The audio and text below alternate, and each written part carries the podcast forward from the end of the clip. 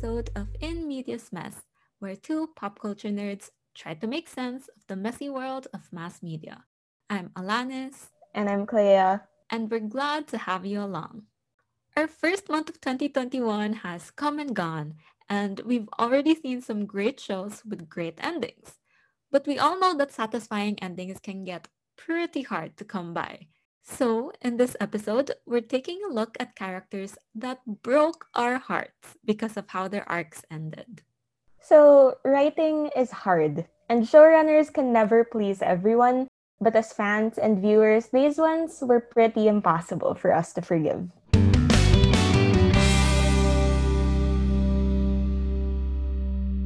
So I'm pretty sure when we say bad character endings, there are two in particular that immediately come to mind or just two shows in general. Yeah, so we're gonna be pretty basic and cover both of them just because I think there's a lot to say. And we're both fans. These are shows that we love. These are absolutely shows that we both adored while they were running.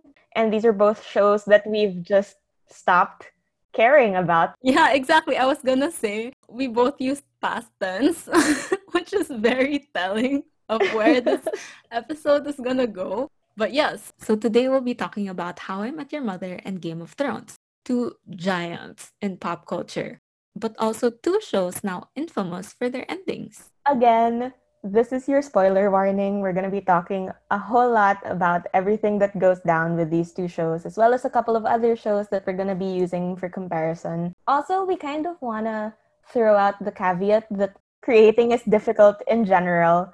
And we understand that. We never signed the petition to change endings like we're, that's not us. Yeah that's definitely not us. This is in no way a knock on the people who were involved in the creation. Exactly. We're just taking a look at what kind of unfolded and what we think went wrong at the very least yeah, this isn't meant to be a roast episode necessarily, though, to be honest, if you talk to me with the microphone off about Game of Thrones, I might seem like a hater just because there was so much character assassination in the last season. Quite honestly, it was hard to choose one character to talk about in Game of Thrones.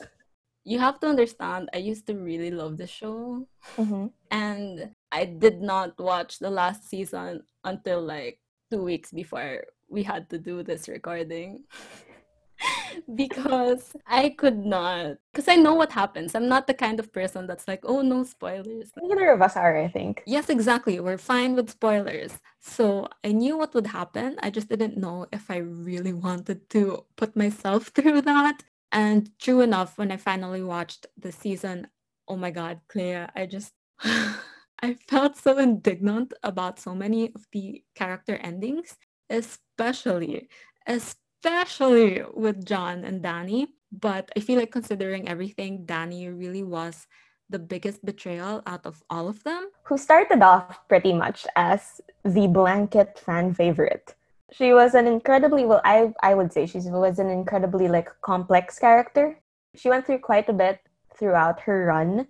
I think I would argue that it was sometime around season seven that things were kind of like really going weird for her. Yeah, I get that. I think it's the same for a lot of people because she remained a fan favorite until around that point anyway. That's why her ending was really the most talked about. But, you know, not to be too snowflakey or whatever, but for me, around the middle seasons, I just really got bored of her character because there really wasn't much happening with Dany plot wise. It's all kind of the same things. Right, yeah. And it's a repetition that doesn't make her a stronger character. It just makes her bland. I'm sorry. Um, and she's such a key player too, which was something that I'm sure was in the story map from the get go. So it was confusing why she became so flat. Yeah, for sure. There is a lull in her story arc, especially like within the middle seasons. And I think that that's also not necessarily like the start of character assassination or anything, but it is very much a red flag that a character who was so interesting and so complex is, you know, watered down enough that nothing interesting about her sticks. That to me was already like a problem, like somewhere around season four, season five. She was just kind of there. And if you take a look at like the entire like story arc of Game of Thrones and how big of a player she really was, it made not a lot of sense that she didn't play a bigger role in the middle seasons. Yeah, and I don't know, I feel like out of the ensemble of characters, you know, she's the one you end up understanding the least. As an audience member, you feel muddled about her motivations and intentions because there wasn't a strong enough foundation, which I feel is a reflection really of how much or how little the show overall understood her as a character. And I think that's the core problem. And this is not like a knock on Emilia Clarke. I mean, actors are different from, you know, the writers. Right. And we want to clarify very specifically that this is absolutely not on Emilia Clarke. Like, actors work with source material, and the source material for them are the scripts.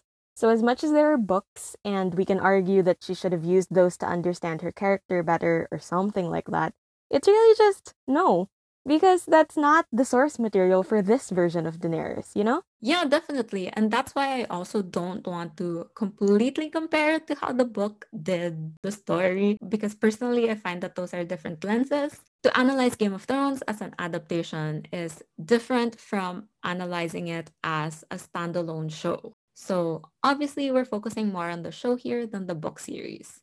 And yeah, the show did not understand Dany. Like, what was Dany even memorable for, Clea? Like, it's dragons, her messiah complex, and being a Targaryen. What else? What else is there? Pretty much, yeah. It's very rare for me, at least, to kind of like find um, a favorite character and then completely lose interest in them midway through the show. Oh, oh, was Dany your favorite character in the beginning? Um, well, in the beginning, I'm pretty sure it was like Dany and Arya just because you know they seemed like cool characters and like I enjoyed their the progression of their narratives. But somewhere around season four, and like I would argue that like I was someone who kind of generally lost interest with Game of Thrones as the seasons progressed. Right. Yeah. I remember season four very well because this was really where I just kind of stopped caring about the story. I just I remember watching an episode and just being like, I don't care about what happens to these people anymore. I'm not excited about anything. I agree. Dany's initial arc, which was, you know, her coming into her own person, it was great. That was like first the second season, I believe, where she was understanding herself via via her brother. And the complexities with introducing Viserys and also Khal Drogo and then like all of the characters who were introduced into her stories, even like, you know, having Lord Varys at one point like coming in. It was a good movement of the narrative. And then for some reason, it just hit a wall. Yeah, and the thing is, afterwards, her adventures and conquests should have held more weight so as to deepen who she was and her inner conflicts, but they ended up being kind of arbitrary. Pre Mother of Dragons era, the conflicts that surrounded her were clear and engaging. You see where it's coming from. She didn't want to be her brother, but he was also her only blood relation she was finding her place in the Khalasar and like the foreign and dangerous environment that she was in, and it didn't feel like home yet. But when she sets her sights on Westeros and starts to want to be a ruler, her motivations in doing so just isn't as compelling because it's also one note. She says several times that she wants to make a better world and, you know, she wants justice to a fault, etc., etc. But the root of these views, the reasons why she wants to do this, you rarely actually call back to it. Right. And, you know, for me, a callback doesn't need to be overt, but, you know, there was barely any. You're not reminded at all of like how she got there. yeah, Absolutely. And for me, the most frustrating thing was towards the end, again, season seven, season eight, the whole battle for Westeros, it became reduced to her birthright.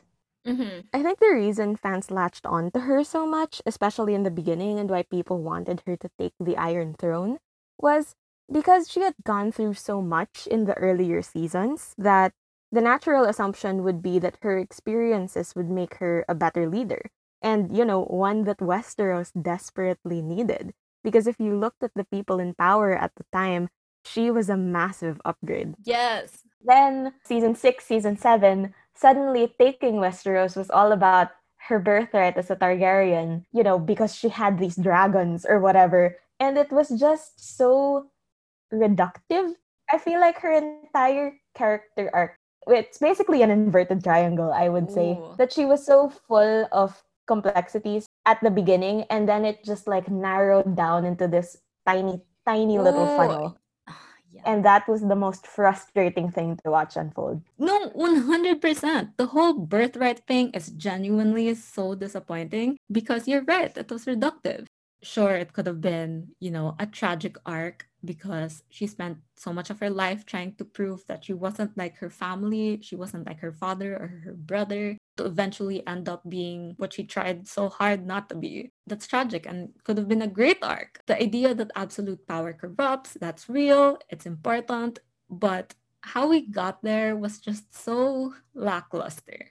Especially when you look at the three people who represented that struggle of being more than their names and their houses and their environment. That's Jon, Dany, Tyrion. Right. It's really hard not to feel bitter that Dany was the one that ended up with the shortest end of the stick among them. I would understand how even through all of the adversity and all of these changes, Daenerys still does not escape her um let's say destiny Right. of being born a Targaryen. That could have been a very compelling arc. The problem is her descent into madness was so out of left field.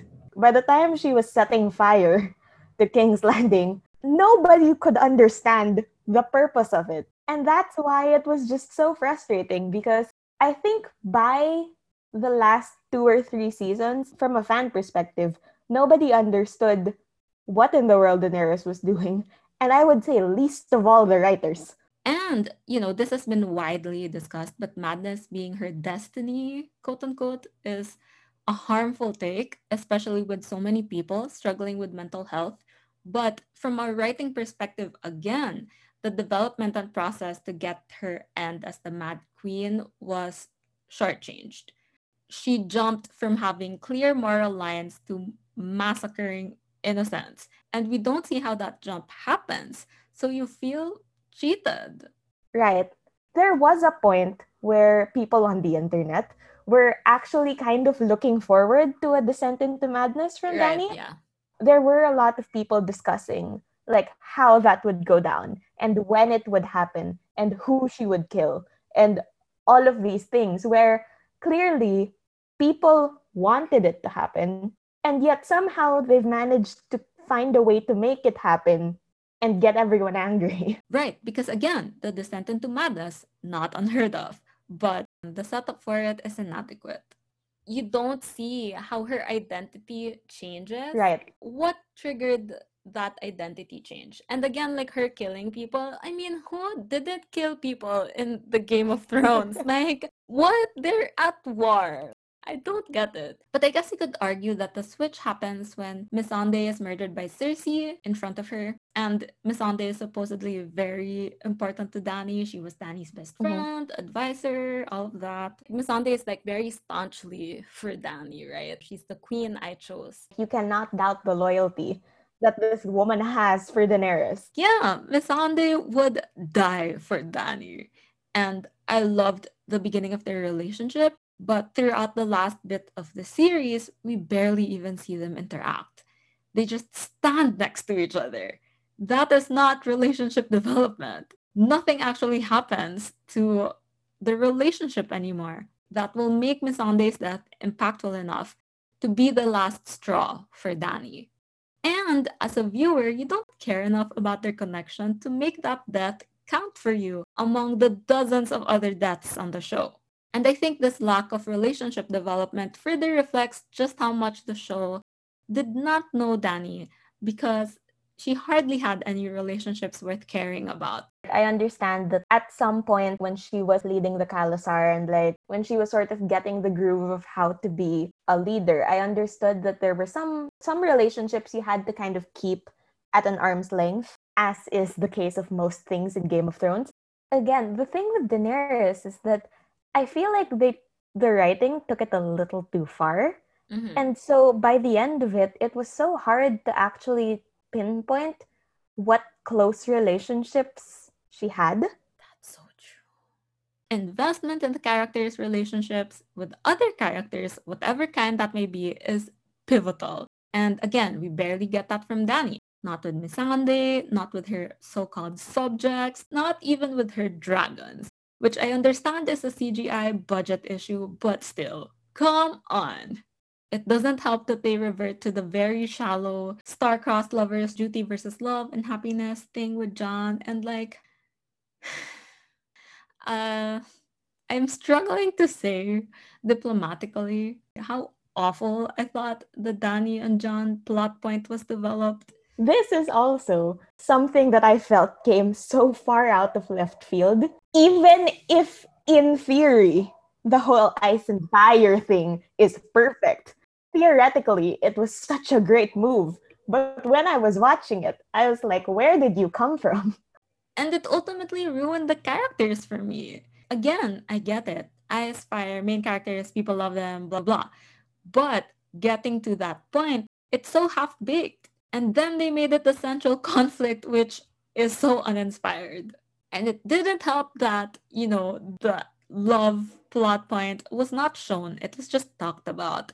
They just used characters as like mouthpieces with literal lines that say, you know, he loves you, right? Right. And you're like, where is the proof of the love that's not just you telling me that the characters love each other? Like, what? It's a classic example of show don't tell. This entire narrative was just tell. And when it's a TV show and when when the lore and the universe is so expansive, you really should be able to afford the show. And they did use the show. And that's why it's extra disappointing. Right. And honestly, I would say that the the number one thing that the show had in its first few seasons that it completely ran out of by season 8 was pacing part of me kind of wonders if it's because, you know, George R. R. Martin hasn't written this far yet. But genuinely, it was just like completely misunderstood everything about the world of Game of Thrones. Right. So that by the time we got to the end of season eight, everything was just kind of a mess. But the thing is, they shouldn't have needed George R. R. Martin to like hold their hand throughout the entire thing they should have known from the beginning what they ultimately wanted to say with these characters and stories. And, you know, it could have been aligned with what George R. R. Martin wanted, it could have been different, but, you know, it should have respected the core of the characters, which they established in the beginning. Right. Because as it stands, the messages that they chose by the end of the series are a disappointment at best and incredibly damaging at worst. For example, the optics of women's leadership being so fraught, not even just with Dany, but with Cersei and with the constant putting down of Sansa by Jon, who, by the way, is so stupid. He's a dum-dum. And not even in a cute himbo kind of way. He's just annoying. He is not the best option and not a better leader. He is incompetent and doesn't listen to anyone. Jon Snow does not deserve to rule anything. Let's just leave it at that. For real. All the things he pulled at the end were exactly the type of things that got Robb and Ned killed. And like, how is he different? He's not. He's dumber. But anyway, yeah, the optics of a mad queen is just stress inducing. And I'm not saying that women can't be corrupted by power, but you know, that was a choice. They chose that message, and I'm kind of angry at them for it. And I would say that the optics of you know, this crazed, power hungry woman that is used to make you believe that this useless idiot of a man is somehow a far better choice to lead your kingdom is just kind of ridiculous in general. I know. I'm really trying to reel in my distaste, but in the end, again, Dany suffered the worst of the show's pitfalls. Right. They did not know her, and so her development suffered. Right sorry to use a cliche, but basically, like, this is just really good, strong proof that the journey is not in the ending. Mm. Because the mm. ending, as convoluted and strange as it would have been, the ending, in theory, would have worked. The problem is, they didn't get there properly, I think. Yeah. And I would argue like that an ending can only be satisfying if you as an audience member can see how they got there in a way that's satisfying or in a way that shows you that that is the correct ending to reach. You have to justify it. Like when you're doing an essay, you have to put supporting arguments. Exactly. You've basically handed me an opening statement and a closing statement. Yes. And I have Yes. no idea how you've reached your closing statement. So am I just supposed to guess here? And like I said, after all is said and done, it's just a disservice to everyone, most of all to Dany. Right. And I would actually argue that with Daenerys and, you know, with Barney also and How I Met Your Mother, it's really just the blatant disrespect for the character's journey and the character's growth. Right. And for those of you who haven't seen How I Met Your Mother, honestly, I was gonna say check it out, but really, do yourself a favor and just don't. oh no. How I. Met Your Mother, I just I need to say it. I was a major fan.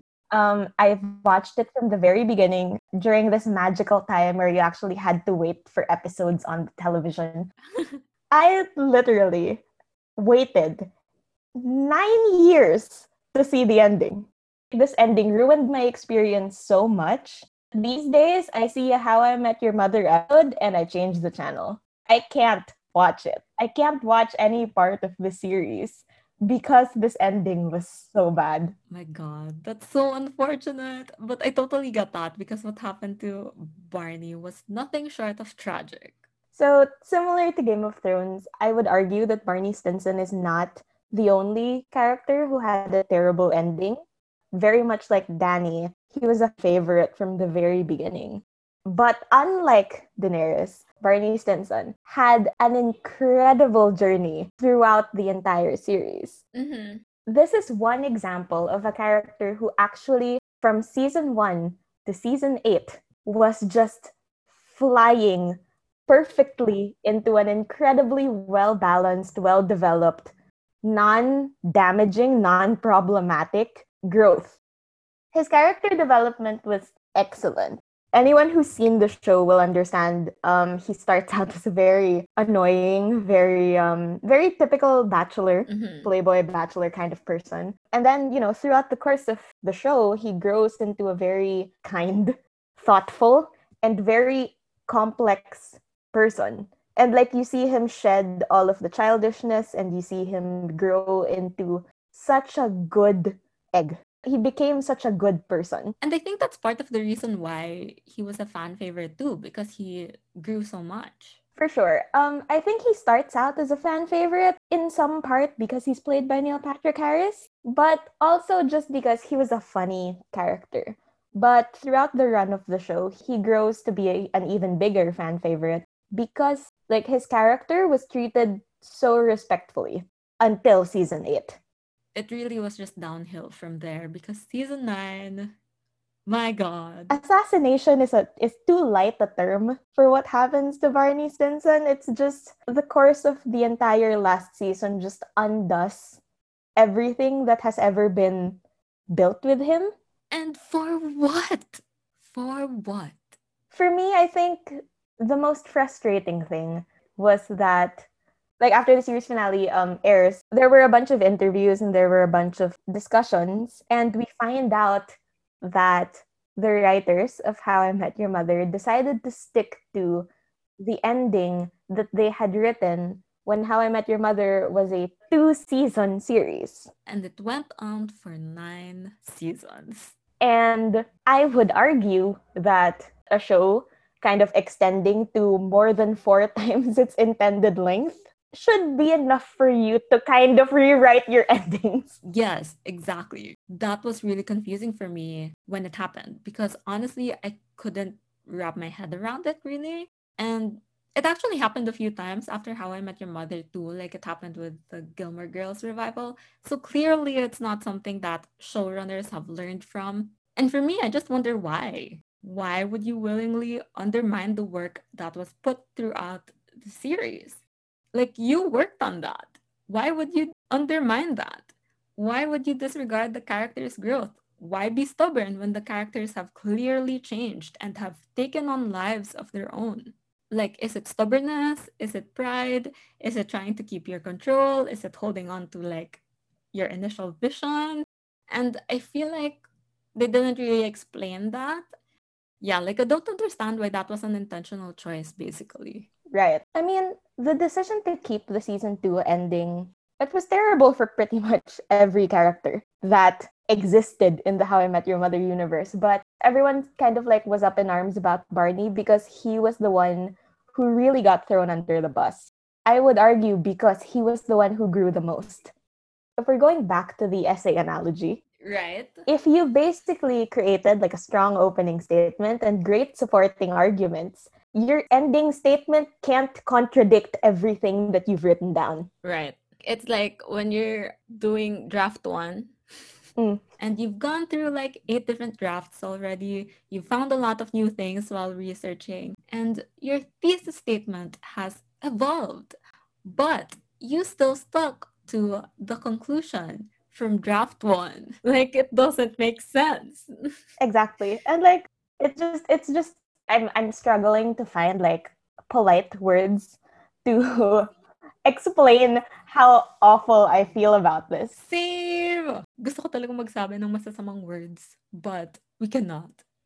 I think the thing about Barney's ending and what it's actually kind of taught me as an audience member, I am totally okay with my favorite characters not getting happy endings. But the problem with that is that if you're not going to give this character a happy ending, it has to feel warranted. Right. There has to be a reason he doesn't get it. And there has to be a reason that the ending he gets is the ending he gets, because otherwise it just feels like you messed up the writing. And with Barney, there is absolutely no point in the series where I can pinpoint and say, ah, this is the reason why he will not be happy. Or like he was happy, technically speaking, but like I can't pinpoint a moment where there is some sort of switch. Yeah, and again, it calls back to, you know, if this is the choice, why is it the message that you want to send about the character? I think similar to Daenerys, the problem is really just that if this is the ending that you want to give, you have to commit to it, not just at the end. Exactly. And even the divorce was like so swept under the rug. It was like, okay, we're getting divorced now, that's it. And let's just like, you're doing this what? The episode right before the series finale? What are you trying to do? You know what? Also, it's not like they didn't have time. They had so many filler episodes in season 9. Okay, for anyone who hasn't seen this, I will spoil it all for you now so that you never have to. Season 9 is a wedding, Yeah. and then a couple of like flash forwards and flashbacks. If you wanted to like make that ending for Barney make a little more sense, maybe just have the wedding in like episode 2 Yeah. and then like fix all of the storytelling problems for the rest of the season. Maybe by the end, none of us would feel so used for views. I ended the series and I felt like I was used for my patronage. yeah, no, I totally understand what you mean. Because it wasn't a shortened season, right? It wasn't. They had the time. They had all the time. And the setup for the season could have been cool also. Like having the entire season be set throughout the course of one wedding. That's a great concept. Could have been great. But it also sets you up for like a happy ending. And so what you got felt like a twist-ish ending that leaves you feeling empty. The thing that really frustrates me is that How I Met Your Mother was such a good series.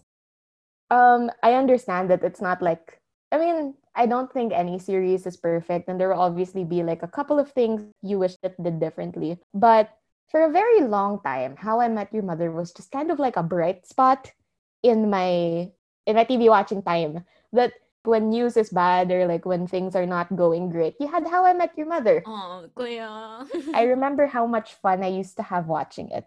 And then now I can't bring myself to do a rewatch because I just get so frustrated at like the thought of the last season. Oh no. Yeah. But yeah, I super get that. Again, used to love Game of Thrones enough to make it my Twitter handle for like forever. But, you know, now I have very little affection for it. But honestly, I think How I Met Your Mother's ending is a betrayal that's more devastating. With Barney, we were able to see his growth and journey, but because the ending was based on who he used to be and not who he became, it really was more heartbreaking as a viewer. No, for sure. With Daenerys, her character assassination was frustrating because you knew that there could have been more. With Barney, it was devastating. Because it was there. Everything was laid out in front of you. And then it was taken away from you. in the second to the last episode. oh my god. Like you didn't even have the time to process your shock and anger because by the time that it sunken in, the series had already ended. And that is really the problem. Like when you have a character like Barney Stinson that grows so organically and so complexly, you can't be making creative decisions based on who he was in season two. Like he's become a completely different character by the end of it. That whatever you had planned is just not going to work. And this is not us saying to creators and storytellers that they shouldn't follow their plans. You know, creating is hard. There are a lot of factors. And it's not like following plans hasn't worked either. We've seen that work. And I think a good example of that is Avatar The Last Airbender with um, Aang. Well, to be fair, Avatar The Last Airbender with everyone. Yes, absolutely with everyone. It's an exceptional show. We will never shut up about it. But yeah, we will focus on Aang for this episode because he's a great example of a show understanding his identity from the beginning. And then the decisions that were made regarding his storyline were based on that firm understanding of identity and based on the growth that he goes through. I've gone on record multiple times on this, but I'm going to say it again. The Last Airbender is the gold standard upon which I base like every single series finale ever.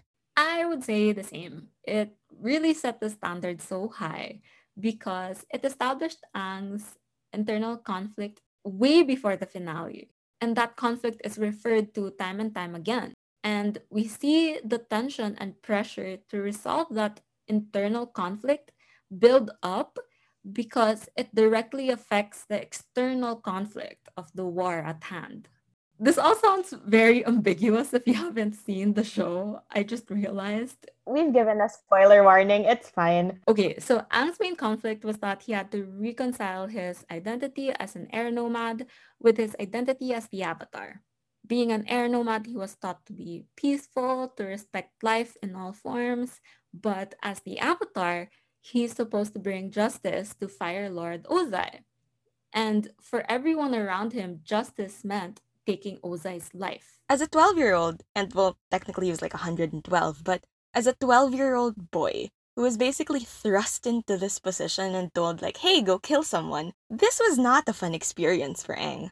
And doubly difficult was that no one understood why this was such a struggle for him as well everyone thought that taking Ozai's life was a given. But for him, it wasn't.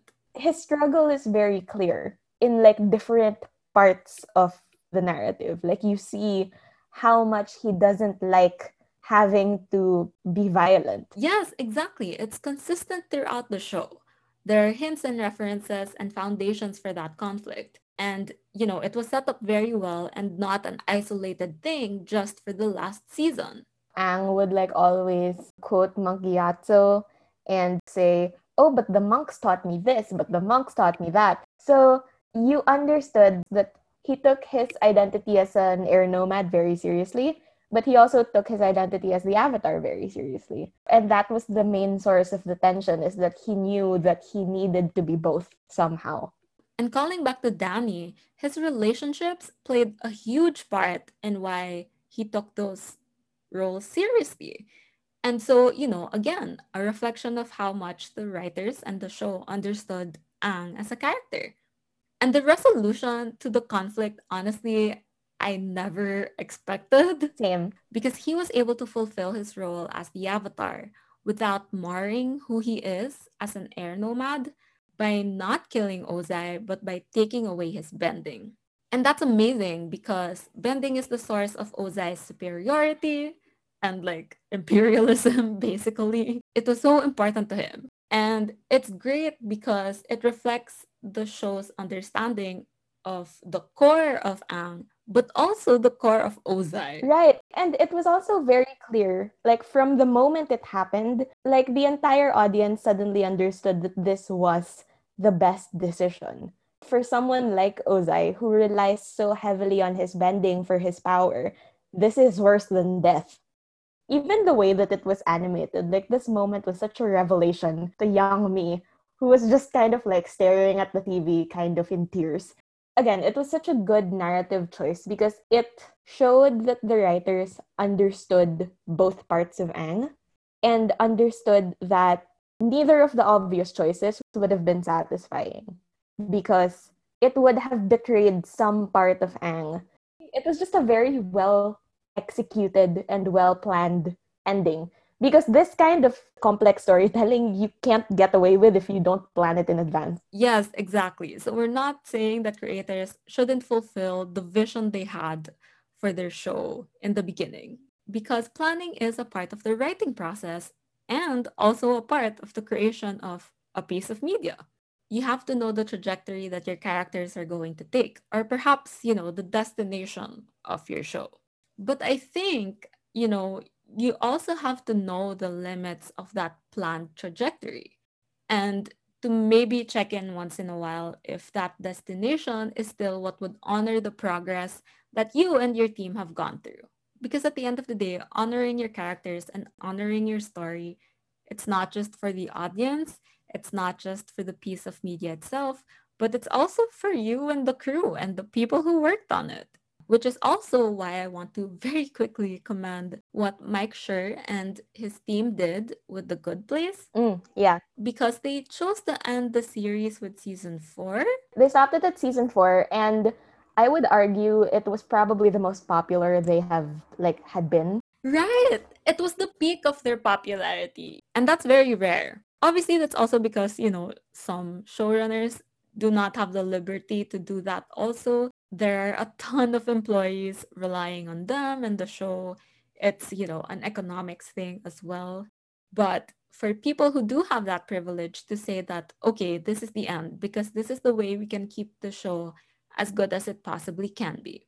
I think that is super commendable and something that I really, really appreciated. Right. And, you know, to a smaller extent, it also shows a lot of respect to your audience because it just proves that, hey, we want to give you the best story that we can. And this isn't a cash grab because, like, we're technically popular enough for three more seasons, you know? Yeah, dude. Like, I really wouldn't have been mad if it went on for like three more seasons.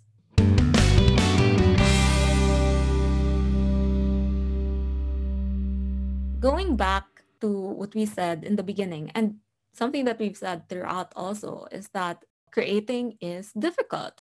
As people who have studied and worked in the media industry and have tried to squeeze the last bit of creativity and resourcefulness we have out of ourselves when we needed to, these things take a lot of effort. And I think as a viewer, it's very easy to sort of point fingers and say, oh, these people aren't doing their jobs right or whatever. But if you've ever been on the other side, you'll also know that like media is a massive operation. And it's not as easy as just like one person making one decision. So this isn't us putting the writers on blast and saying they're doing a horrible job. Like, we appreciate showrunners and writers and like all of these people who work so hard to give us content.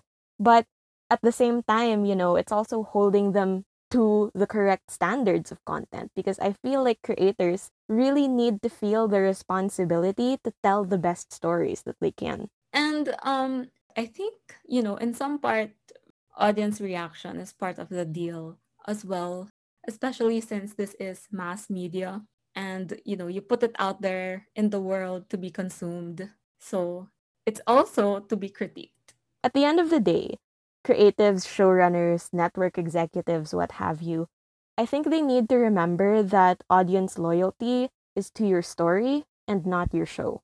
Right. That's what fan fiction is for. If we don't like your version of canon, then they're gonna someone is gonna write something better. And the audience will support whatever that better thing is. Right, exactly. That's the thing. At the end of the day, sure, thank you for putting these characters and this like story and this universe out into the world.